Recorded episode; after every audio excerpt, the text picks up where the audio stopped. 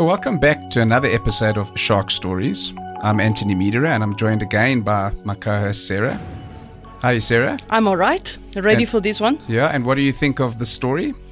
It's fascinating. Man sunk another man's ship and they call it the worst shark attack in history. It's true. You know, just thought I mentioned yeah, exactly, 100%.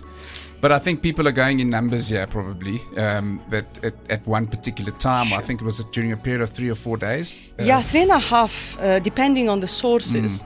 Uh, the more dramatic one goes for five days. Um, the factual one goes for three and a half. Three and a half days.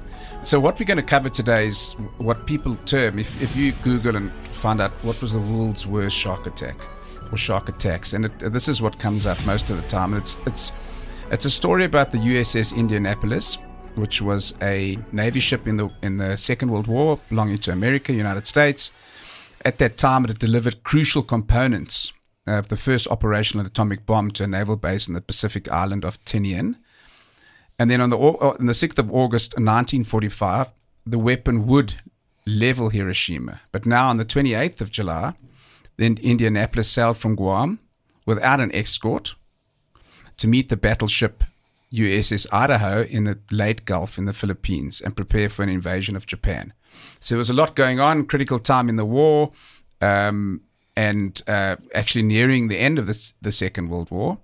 Anyway, the next day was quiet with the Indianapolis making good progress at about 17 knots through swells of five or six feet. As you know, that's a beautiful flat sea in the Pacific Ocean. But shortly after midnight, a Japanese torpedo hit the Indianapolis in the starboard bow, blowing almost 65 feet of the ship's bow out of the water and, and igniting a tank containing 3,500 gallons of aviation fuel into a pillar of fire, shooting several hundred feet into the sky. So it's, that's insane. So, so I think one of the critical things as well here is that the way the Japanese hit the ship, it Was didn't have a chance. It was Yeah. devastating. So the, the people ended up in the water very, very quickly. And then the same submarine fired another torpedo. And this one hit closer to midship, hitting fuel tanks and powder magazines and setting off a chain reaction of explosions that effectively ripped the Indianapolis in two. So, still traveling at 17 knots, the Indianapolis began taking on massive amounts of water. The ship sank in just 12 minutes. So, uh, of the 1,196 men on board, 900 made it into the water alive. So, just to understand that, it really lost a significant amount of people before they ended up in the water. Um, the ordeal, what is considered the world, world's worst shark attack in history, was just the beginning. As the sun rose on July the 30th, the survivors bobbed in the water. Life rafts were scarce. The living searched for the dead floating in the water and appropriated their life jackets for the survivors who had none.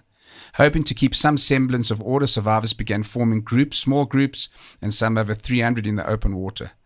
Soon enough, they would be staving off exposure, thirst, and sharks. The animals are drawn by the sound of the explosions, the sinking of the ships, and the thrashing and blood in the water. Though many species of shark live in the open water, none is considered as aggressive as the oceanic white tip. For our listeners, I think it's important to, to note people always talk about the great white and the bull shark. We've spoken about them in previous episodes. But Sarah, we're talking about the open ocean here now. So, so it's the first time that we've hear the, the name oceanic white tip. I don't know if it's something you can just tell us a little bit about the oceanic white tip. This, uh, that's the one species I didn't personally been diving with yet. Okay. Um, but Mike Rutzen, my, my mentor and, and friend, uh, he did um, dive with the oceanic black tip as well.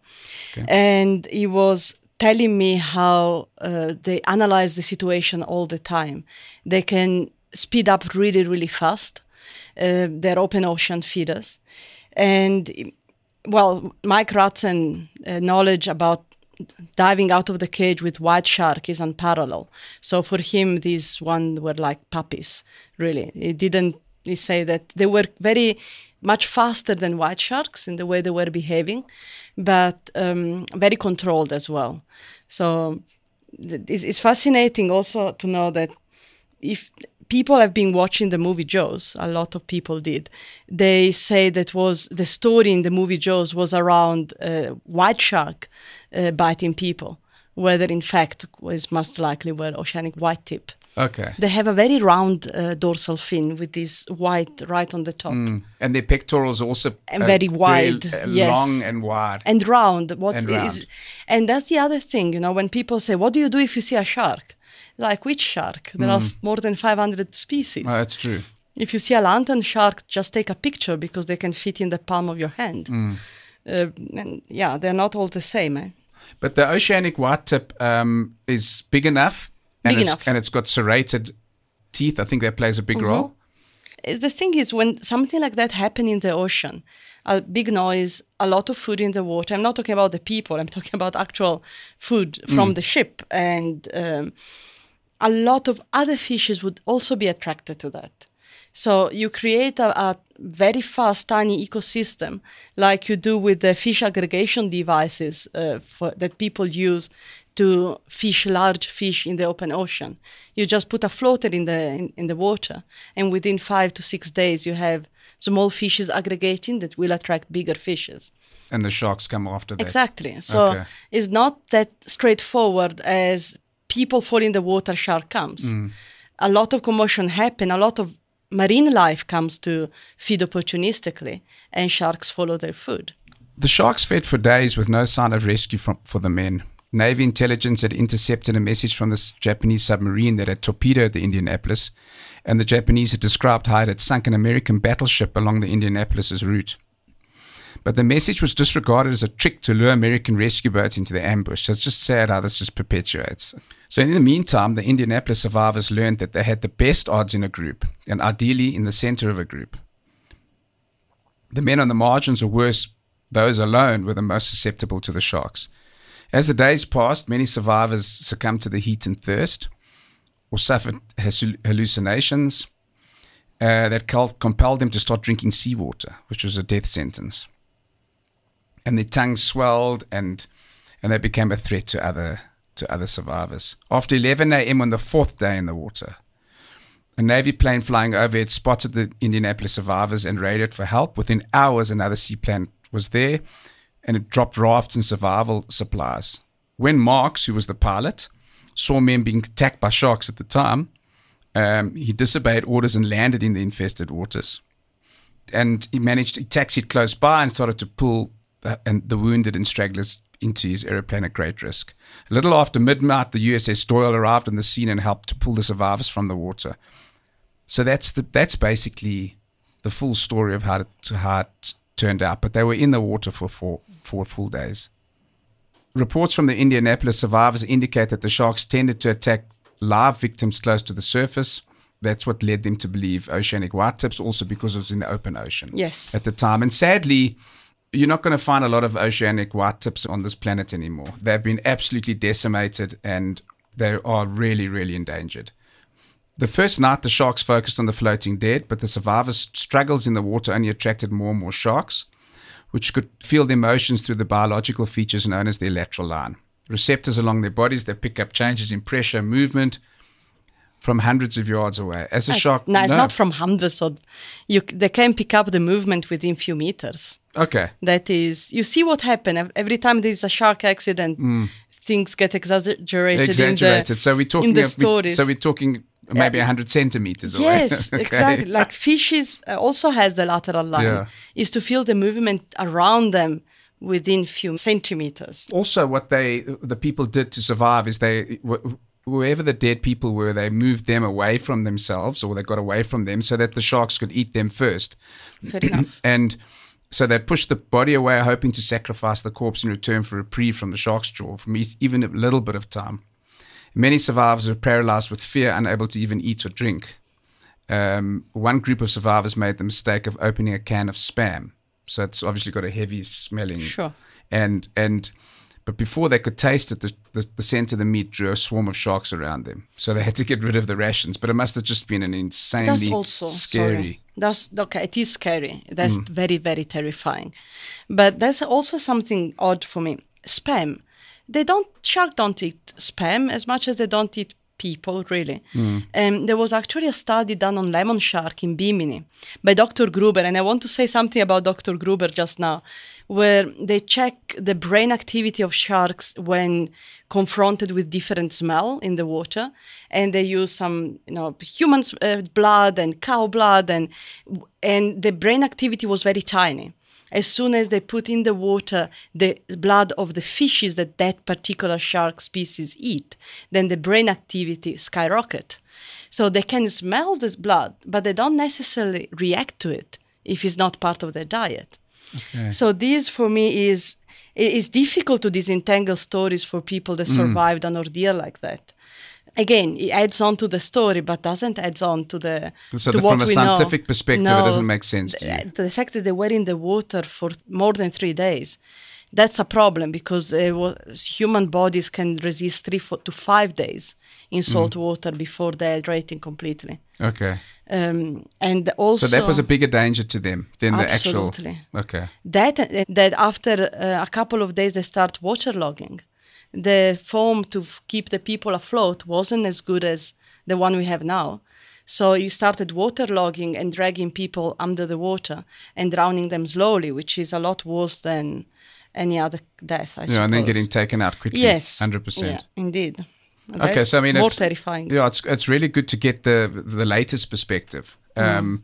But anyway, as the I think more and more people got taken by the sharks, and the the actual amount of people that were killed or eaten by the sharks at the time ranged from from a couple of dozen to 150. So once again, you know, you don't know exactly the amount. Yeah. So I suppose it was significant.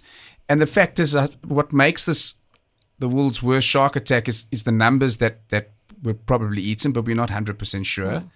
And the amount of time that they stayed in the water just gave that opportunity. Of course. Um, but many, many more, like you said, succumb to the heat and thirst and then they would start hallucinating and they would become actually crazy and start pulling people down and no. and so it became a really really difficult i think this is just one of the worst ordeals and mm. i think it's one of the worst maritime disasters in mm. united states naval mm. history at the time but of the indianapolis original 1196 crew only 317 remained on the bright side after the Indianapolis disaster, the US Navy funded Dr. Samuel Gruber research in the 70s that made put the basis for most of what we know about shark behavior today. He started the Bimini um, field station uh, in Bahamas. Uh, attracted a lot of studies there, a lot of students to look into, especially lemon shark because they're closer and easier. And he did so much study, so much work and that is because the navy funded him to find a solution to keep sharks away from uh, sailor after the Indianapolis disaster. Oh, so it was that's what so the Indianapolis that, that was, was, the triggered, catalyst. Yeah.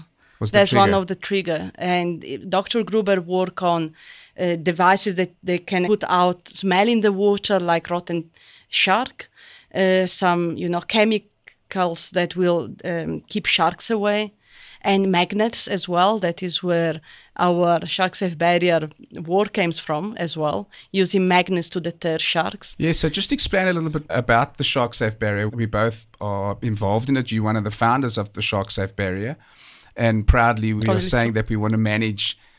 The, the human shark conflict without killing humans or sharks for that matter, and any other animal. So yeah. you know, the, we've also spoken about the shark nets being, uh, you know, massively. The gill nets mm. that are now still in in Australia and uh, East Coast are destructive. So yes. maybe you can just tell us a little bit, uh, you know, how the technology, like you said, with Dr. Gruber and how our specific barrier works. Sure. We, we build this technology with two shark deterrent system. One is exactly the magnets, um, because sharks have a sixth sense that we don't have, uh, and that fishes don't have either.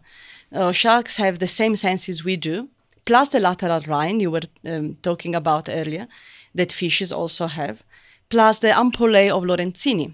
And with that sense, that are little dots, pores around the nose, around the eyes, with uh, a channel inside with gel. And then at the end of the channel, they have nerves that connect directly to their brain. And when there is there are changes in polarization in the water, caused by magnetism or um, electricity, the shark can detect this uh, electricity moving. And they use it to detect where their prey are because every time you move a muscle, you get electricity running out. And if you put a very strong magnet in the water, the sharks don't like it. Within one to two meters, again, is not a kilometers exercise. Mm. So what we did with the shark safe barrier was putting these strong magnets inside pipes that resemble a forest of kelp, which is another shark deterrent. Large uh, sharks that needs to swim all the time to oxygenate their gills don't like the idea of getting entangled. They also don't have a reverse. So if they see a, um, a kelp forest, they try to avoid getting in. And we built this barrier with the combination of these two systems, and they prove very effective. So now we are trying to create safe area for surfers and swimmer without getting the shark or the rest of marine life killed. You know, my time in the sharks, what I always realized that the challenge comes with a very aggressive coastline that we have in South Africa. I'm just using an example. There are areas like New Caledonia and the Bahamas where it's much simpler to put in our barrier, but um, how do we do it in, a, in aggressive surf zones like Natal? Well, that is the beauty of copying from nature. Our kelp forest is one of the nature's best design of vertical element that can cope with the oceanic uh, waves. So by copying with that, it took us like six years to get it right. But now um, we tested it in, in South Africa, and, and the system now is very strong. So it's much different than having a fix fence in the water. Our next episode is going to be based on events that happened in real life, and the movie The Reef was actually based on this event that took place. So I think that's quite exciting. Shark Stories is proudly sponsored by the Shark Safe Barrier, the first uh, shark specific and eco friendly solution to the shark human conflict.